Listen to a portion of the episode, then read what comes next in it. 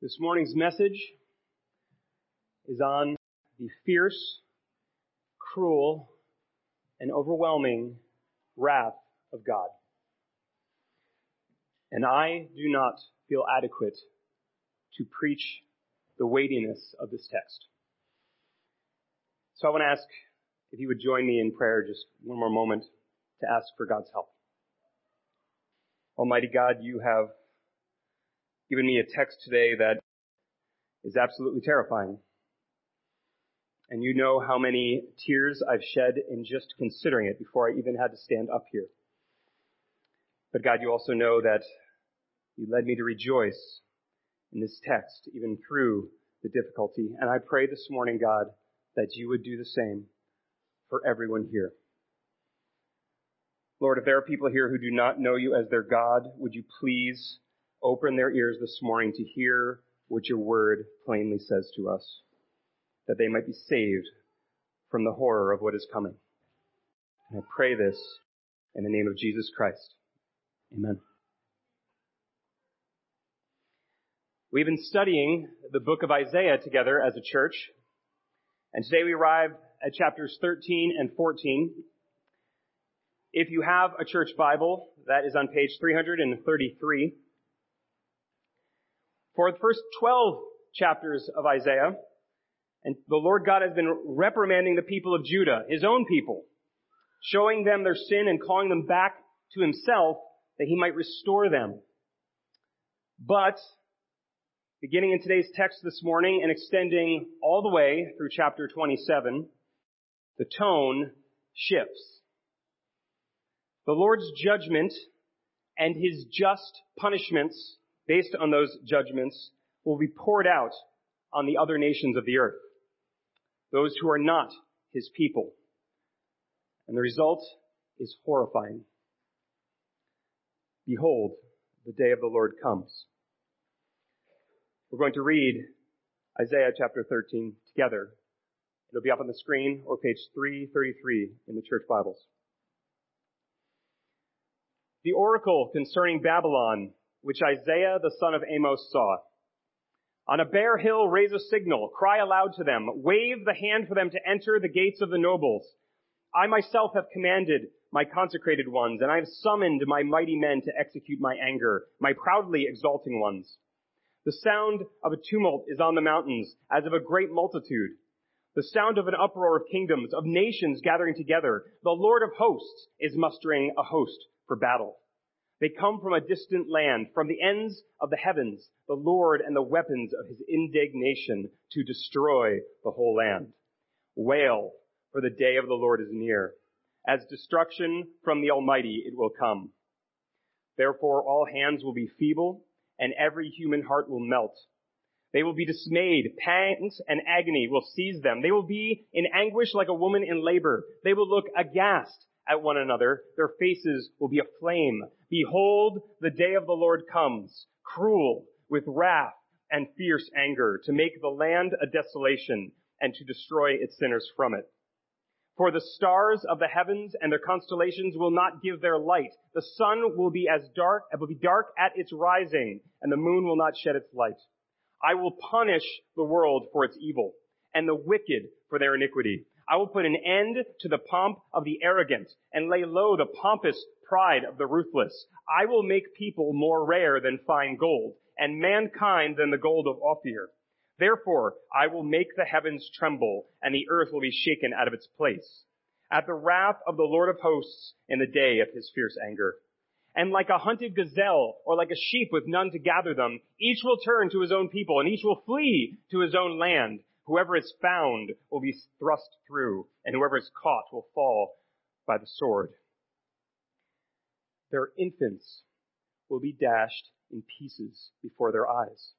Their houses will be plundered, and their wives ravished. Behold, I am stirring up the Medes against them, who have no regard for silver and do not delight in gold their bows will slaughter the young men. They will have no mercy on the fruit of the womb. Their eyes will not pity children. And Babylon, the glory of kingdoms, the splendor and pomp of the Chaldeans will be like Sodom and Gomorrah when God overthrew them. It will never be inhabited or lived in for all generations. No Arab will pitch his tent there. No shepherds will make their flocks lie down there. But wild animals will lie down there, and their houses will be full of howling creatures. There ostriches will dwell, and there wild goats will dance. Hyenas will cry in its towers, and jackals in the pleasant palaces. Its time is close at hand, and its days will not be prolonged. What is happening here in this text is very plain. Verse 1, Isaiah is delivering a message from God, a, a vision of his coming judgment on Babylon. God is gathering an army. Verses 3, 4, 5, and 6 each in turn say that God himself is personally gathering an army. And in verse 17 we're told that at least some of them were the Medes, a fierce people who would not stop and who could not be bribed. And for what purpose was God assembling this army? Verse 3, to execute my anger, God says. Verse 4, for battle. Verse 5, to destroy the whole land. Verse 9, to make the land a desolation and to destroy its sinners from it. This day, the day of the Lord is coming, God says, and soon. Verse 6, wail, for the day of the Lord is near, as destruction from the Almighty, it will come. Verse 9, behold, the day of the Lord comes. And verse 22, speaking of the land of Babylon, we see that its time is close at hand and its days will not be prolonged. Furthermore, there is no question as to the extent of the coming destruction. The land will become forever in, uninhabitable. Only wild animals will gather there. What was once a bustling metropolis will become a desolate, uncultivated wasteland with no sign of human life. For miles around, people will be more rare than gold. You'll find only empty streets and abandoned buildings, and, at least for a time, carcasses. Dead bodies everywhere, and not just of men, of warriors dressed for battle, but of women, of children, of infants. Verse 15 tells us that some of these will be found thrust through by swords. Verse 18 tells us that others will be found pierced with arrows. And these were not mercy killings. Old and young alike, they were not quick and painless deaths. Verses 7 and 8 tell us that these people were terrified when it happened. They will be in agony, looking aghast at one another as they die. And verse 14 says that when any tried to escape, they were hunted down and slaughtered, even as they watched their own families killed before their eyes. Verse 9 summarizes all of this. Behold, the day of the Lord comes, cruel with wrath and fierce anger, to make the land a desolation and to destroy its sinners from it. How are we to understand the wrath of God in the Bible? How do we understand this purposeful, unapologetic, and in God's own words, cruel wrath that result, results in the slaughter of men, women, and children that was so overwhelming that no one would ever live in these cities again? To answer that question, we have to first ask another question. How are we to understand anything in the Bible? How do we read any text if we don't like what the text is telling us? I believe we have three options. Option number one is to twist it, to make it say something it's not saying, to make it say something we would prefer it said. I wish I could say up here this morning, like, does, does that word really mean wrath? Maybe in the Hebrew it means mildly irritated. And maybe this is all a metaphor. That God is trying to say, it's, you're making life really difficult for yourself, guys. I wish you would just all get along better. Or perhaps we could say, this isn't really God talking, because we know that God is love and God is peace and God died for our sins. And so this God is clearly not the God of the New Testament. This is something else. But no, friends. We mustn't twist the scriptures or downplay the words of the one true God. That's exactly what the serpent did way back in the Garden of Eden with Adam and Eve. He asked, did God really say? Doesn't he actually mean something else? So yeah, we can twist the scriptures when we don't like it. Number two, we can ignore it. We can confess that, yeah, it's true, because it's the Bible. But it's like that really weird relative that you have, but you don't really talk about, because it's kind of embarrassing. You know, so you're kind of hoping that the topic doesn't come up. And I think, if we're honest, this is where most of us sitting here this morning will tend to err if we're going to err. It's where we're going to be most tempted. We'll say, yes, we believe the Bible. It's the Word of God. But sometimes it's awkward and it's not comfortable to say that Jesus is the only way to God. Or that premarital sex is sin. Or that hell is a real place where unrepentant sinners exist in eternal conscious torment. Can't we just change the topic? Talk about something else? So we can twist the scriptures, we can ignore the scriptures, or the third option is that we embrace the scriptures. We confess, confess freely that it's the word of God. Therefore, we do not sit in judgment over it. It sits in judgment over us.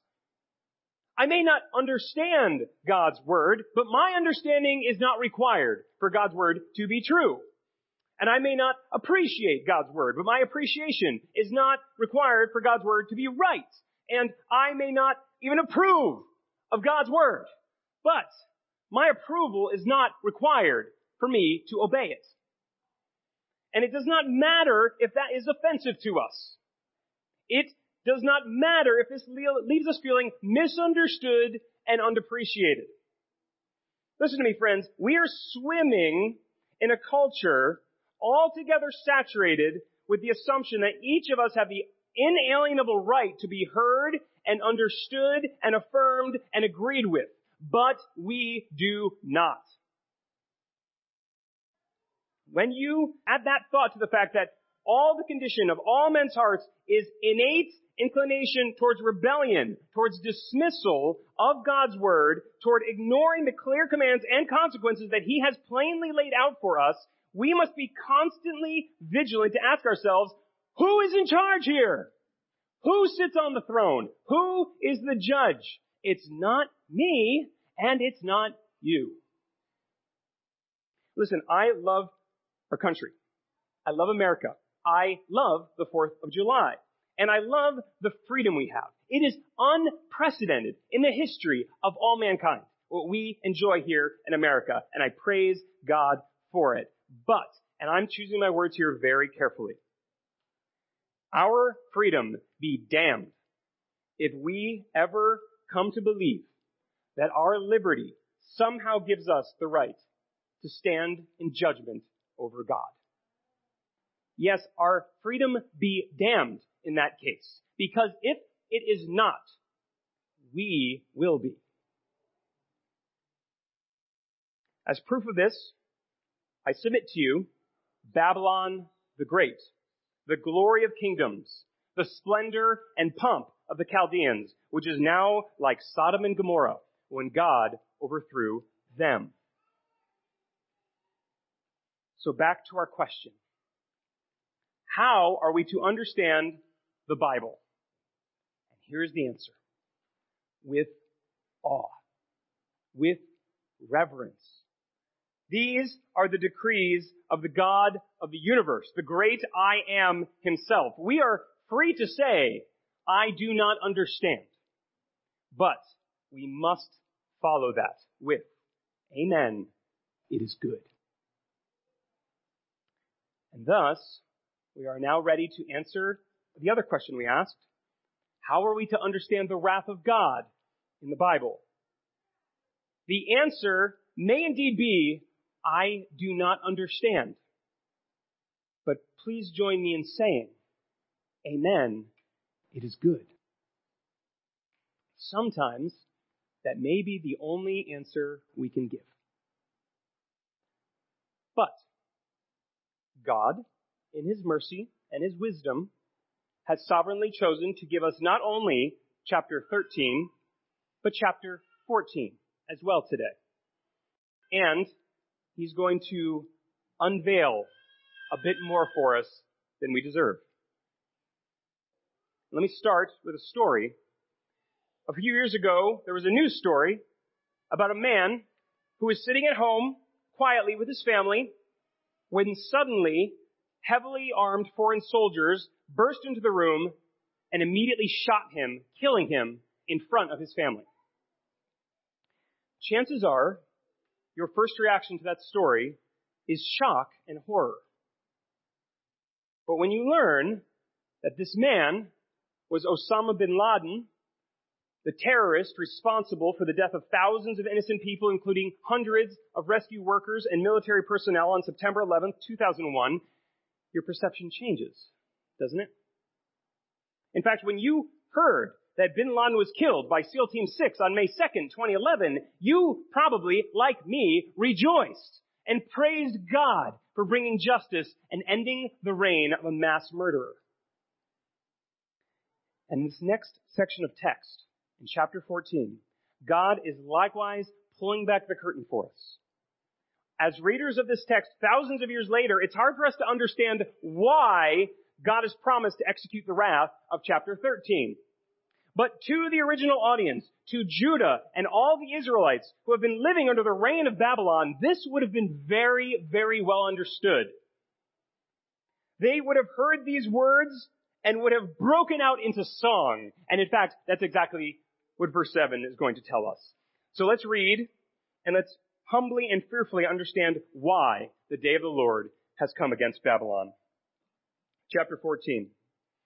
For the Lord will have compassion on Jacob and will again choose Israel and will set them in their own land and sojourners will join them and will be and attach themselves to the house of Jacob and the peoples will take them and bring them to their place and the house of Israel will possess them in the Lord's land as male and female slaves.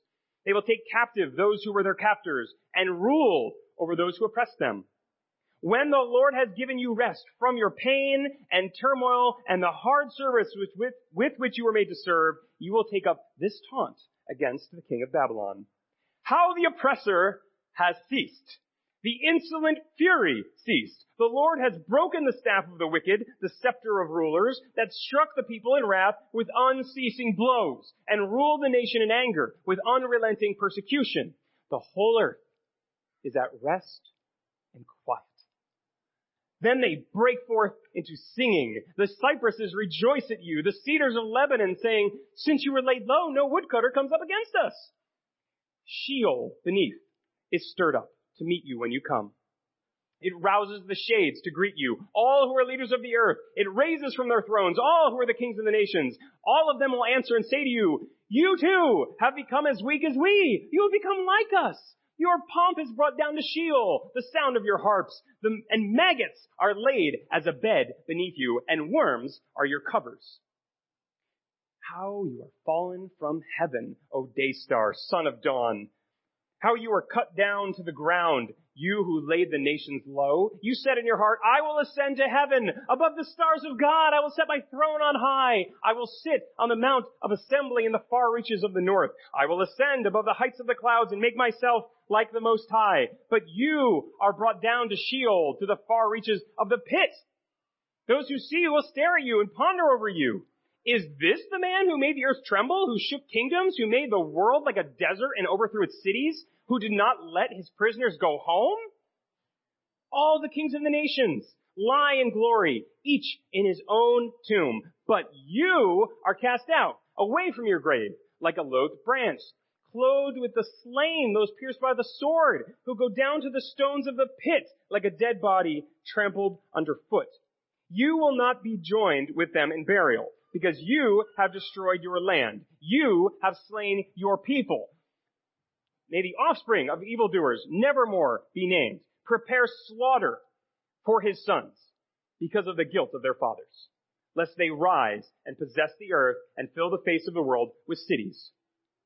I will rise up against them, declares the Lord of hosts, and will cut off from Babylon name and remnant, descendants and posterity, declares the Lord. And I will make it a possession of the hedgehog and pools of water, and I will sweep it with the broom of destruction, declares the Lord. Let's pause there. If we came into this chapter this morning wondering, why, God? Why has the day of the Lord come upon the people of Babylon and destroyed it? We should wonder no more. For years, even generations, Babylon has oppressed the nations around them, including Israel. And yet, with the dawning of the day of the Lord, God's judgment has reversed the roles of the oppressed and the oppressor.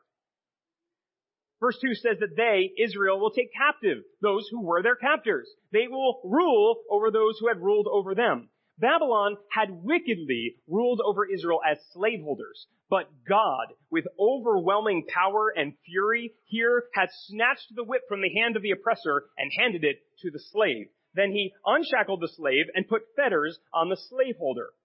By doing so, verse 3 tells us that God has given Israel rest from their pain and turmoil and the hard service which, which they were made to serve. And the former slaves will then taunt the former kings. The oppressor has ceased. They're saying, look at you! Where's your fury now? And then in verses 5 and 6, God snatches away the staff and the scepter of the Babylonian king, which he had literally and figuratively used to beat his slaves in wrath with unceasing blows and unrelenting persecution and God snaps it over his knee. While the king of Babylon cowers in terror before him. So great is the fall of this king that the whole earth finds peace. The men and the trees alike sing for joy. And then we're given this picture of a company of dead kings who had themselves been overthrown and killed by the king of Babylon, and they mockingly welcome, welcome him to the grave where they are, where he himself had sent them. And they say, Hi! Welcome! We're so glad to see you! Hey, hey, we knew you were coming, so we prepared a bed for you. Made of maggots. And your covers, they're the finest we have here in Hades. They're made of worms, the finest worms, 300 count worms. They're really great. And they're saying to him, welcome to eternity, brother. You've gotten what you deserve. This is the best it's ever going to get for you, and it will never, ever end. God's judgment reverses the roles of the oppressed and the oppressor. And then in verse 12, we come to a very interesting passage. I want to just pause for a moment to talk about this because it is such a commonly misunderstood passage, I think. Historically, there are many who have taken the following verses and said that they are not about the king of Babylon, or at least not only about the king of Babylon, but they're actually speaking of the devil, about Satan himself. And there are several reasons why people say that, including its references to this individual of whom is being spoken about here as falling from heaven and his wanting to be like God, to sit on God's throne, but instead he's sent to the pit. Moreover, in verse 12, the words that the ESV translates as day star is the word, the Hebrew word halel, which in Latin was rendered as the word Lucifer. The word literally means shining one or light bringer, and commonly referred to the planet Venus, which was believed to be the brightest of the stars. You could see it even in the dawn. So you might ask, well, Tom, isn't, isn't Lucifer one of the names of the devil? So wouldn't it be right to assume this text is at least, metaphorically speaking, of Satan? Good question. But no. See, the word Lucifer only appears one time in the entire Bible, right here. And the reason we associate the word Lucifer with the devil is not because of the Bible. It's because, because, uh, Dante uses it in the Inferno. And Milton uses it in Paradise Lost. But the Bible never makes that connection. And in fact, to make things even more confusing, some Christian tradition has used the name Morning Star to refer to Jesus. Because He's a light bringer, right? Like that, that sounds metaphorically right. And if you know the, you know, for the older crowd here, if you know the 1981 hit song, Star of the Morning, that's what they're singing about. They're talking about Jesus, not Satan, in that song, in case you ever wondered. And, and despite how common that this belief is, that this passage is referring to Satan, I, I just don't think the text lends itself to that interpretation. So it's, it's possible, but I, I just don't think that we should land there. Because see, Isaiah, writing the words that God commanded, and possibly even conveying the sentiments of the dead kings whom, whom the Babylon, Babylonian king uh, had killed there, whoever's actually speaking in this particular section, they're right in the middle of mocking the Babylonian king. That much is clear. They're observing that he thought he was so great and he oppressed and slaughtered untold thousands, but look how far he has fallen. He had said in his heart, I'll ascend to heaven. I'll sit in God's seat. I'll be like him. But look, he's in Sheol, in the grave, in the place of the dead. It's as low as he can get. He's nothing. And he thought he outshone all the stars. But now the text says he's in absolute darkness. So, you know, he overthrew cities. He doesn't even have his own grave. Verse 19 says he's just like a body in the streets being trampled on. Why? Verse 20. He destroyed his own land. He slaughtered his own people. He was so bad, so corrupt, so wicked, so merciless that God commands in verse 21 that even his sons must be killed. Otherwise they would rise up like their father and all this would happen all over again. It's like, you didn't like World War I, how about World War II? Did you learn your lesson yet? That's the kind of idea.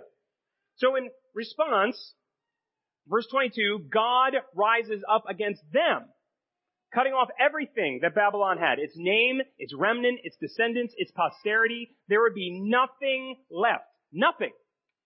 And then he will sweep away whatever dust remains with the broom of destruction. And that's why when you meet international students here at Penn State University, they are from Japan and Italy and Russia and China and India and Iran, but no one, not a single person will ever be from Babylon. All its glory is now just a pathetic pile of stone covered in sand where hyenas cry and jackals dwell. So it is when God's judgment reverses the role of the oppressed and the oppressor. So it is when the wrath of God comes upon a people on the great and terrible day of the Lord. So we turn to the last section of today's text and the final point on your outline. Having dealt with Babylon, the Lord now reveals his purposes for the whole earth. And he's going to begin with Assyria and Philistia. Join me in reading these last few verses, starting at verse 24. The Lord of hosts has sworn, as I have planned, so shall it be, and as I have purposed, so shall it stand, that I will break the Assyrian in my land, and on my mountains trample him underfoot, and his yoke shall depart from them, and his burden from their shoulder. That is the purpose that is purposed concerning the whole earth. And this is the hand that is stretched out over all the nations. For the Lord of hosts has purpose, and who will annul it? His hand is stretched out, and who will turn it back? In the year that King Ahaz died came this oracle. Rejoice not, O Philistia, all of you, that the rod that struck you is broken, for from the serpent's root will come forth an adder, and its fruit will be a flying, fiery serpent. And the firstborn of the poor will graze, and the needy lie down in safety. But I will kill your root with famine, and your remnant it will slay. Wail, O gate, cry aloud, O city, melt in fear, O Philistia, all of you, for smoke comes out of the north, and there is no straggler in his ranks. What will one answer the messengers of the nation? The Lord has founded Zion. In her, the afflicted of his people find refuge.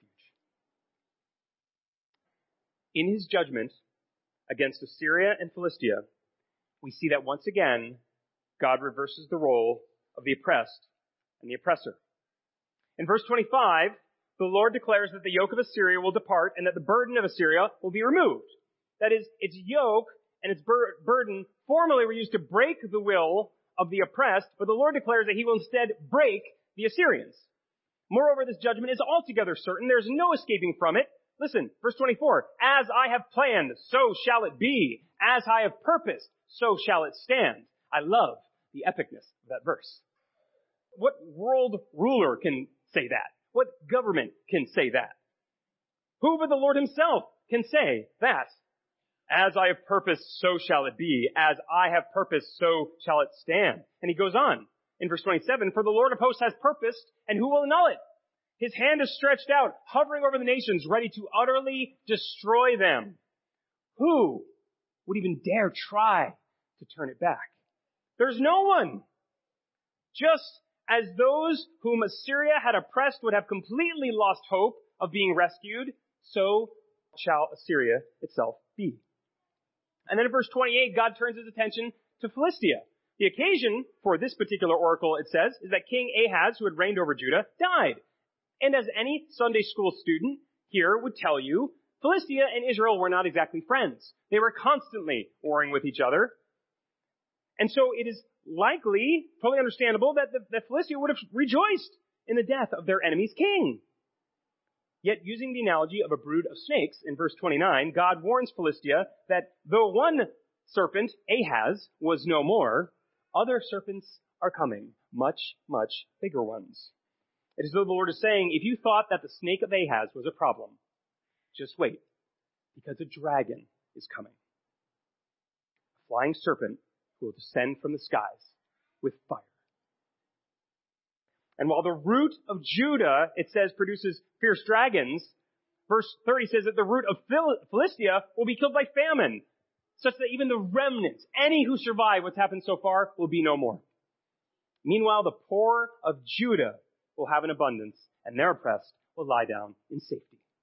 All this because God's judgment reverses the role of the oppressed and the oppressor. That is the Lord's purpose for the whole earth. So, what are we here today to take away from this text of judgment? It is this. God's wrath is coming. Cruel and fierce.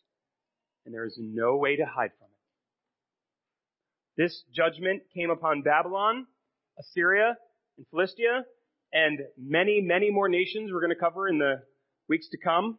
And the Bible is clear that this same judgment, this day of the Lord, God's wrath upon sin is coming again to all people when Jesus Christ returns. Judgment will pour out on the oppressor and freedom will be given to the oppressed. Now God's patience means that this will not happen immediately. It has not happened yet, but it will happen certainly. The clock is ticking and the Bible is clear that we are in the 11th hour. And whether this is wonderful news or terrifying news for us this morning depends on whether each of us are the oppressed or the oppressor. And many of us here have been oppressed. We have been treated unjustly by nations or governments or, or societies or workplaces or churches or families or individuals. It is certainly true. Have you, sitting here, ever been physically, emotionally, or sexually abused? That's oppression. And God hates it. Have you experienced the shame of racism, either personally or systemically? If so, that's oppression, and God hates it. Have you experienced sexism, ageism, classism, anti-Semitism, or any other isms that make you feel as though you are less than you are? If so, that's oppression, and God hates it. Have you here today carried yokes like that? Have you felt their burdens? If so, friends, take heart. Because a day is coming when the whole earth will be at rest and quiet, so that then you can break forth into singing. All will be made right. Listen, we should rightly lament the lack of justice we have seen thus far. But justice is coming. The the Lord will leave no scale unbalanced, no wrong unpunished, no oppressor in power on that day. And, and even when we listen now to news uh, and the world reports and things like that, and, and, and we, we see oppressors reigning and oppressing and destroying and killing and terrifying people, we needn't fear.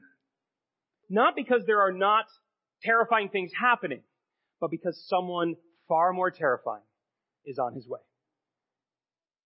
He's coming in fury, and he will completely reverse the roles of the oppressed and the oppressor.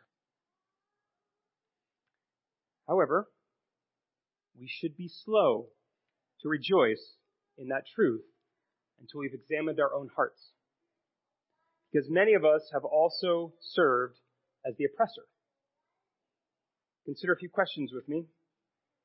Have you moved away from others relationally because of their skin or speech or gender or body shape or personality or disability or economic status?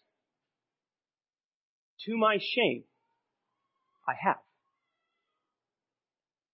Have you exploited others' weaknesses so as to promote yourself? Have you gossiped about others such that they sounded wrong while you sounded noble? That again is one of the tactics that the enemy himself used in the garden to deceive Adam and Eve. He made himself sound right and God sound wrong. Have you demanded that others lay down their lives and preferences so that your life would be more comfortable? Be warned, friends, if any of those things are true, then you are guilty of oppression. And if you are guilty of any of these things, today's text is a warning to you. The day of the Lord is coming, and you may be without excuse. Because on that day, every oppressor will be brought low. And I think, if we're honest, all of us are guilty of that.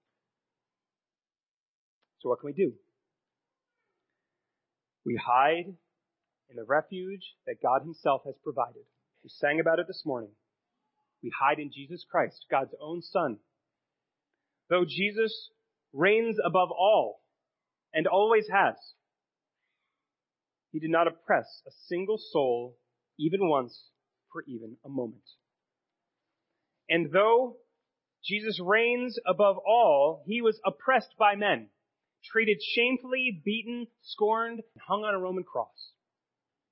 And on that cross, he bore the full weight of God's fury against the oppressor. And because of that, the flawless forgiveness of the Father is fully available to us all who would call upon the name of Christ. That's why we gather together as a church. That's why we are Christians. That's why we sing. So have you sought out that safety? Every one of you here this morning, do you know that safety? Is Jesus Christ your refuge? If not, he can be. In fact, he must be. Because behold, the day of the Lord comes cruel with wrath and fierce anger to make the land a desolation and to destroy its sinners from it.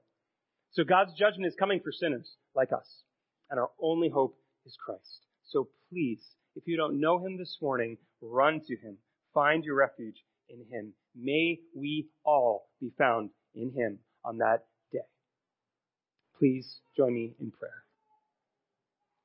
God, this day is coming. The Bible is absolutely clear about that. And we see what happens in this text when that day comes. Help us, Lord, to not be as Babylon, which no one will ever dwell in again. No one here is from there. No one will ever be from there.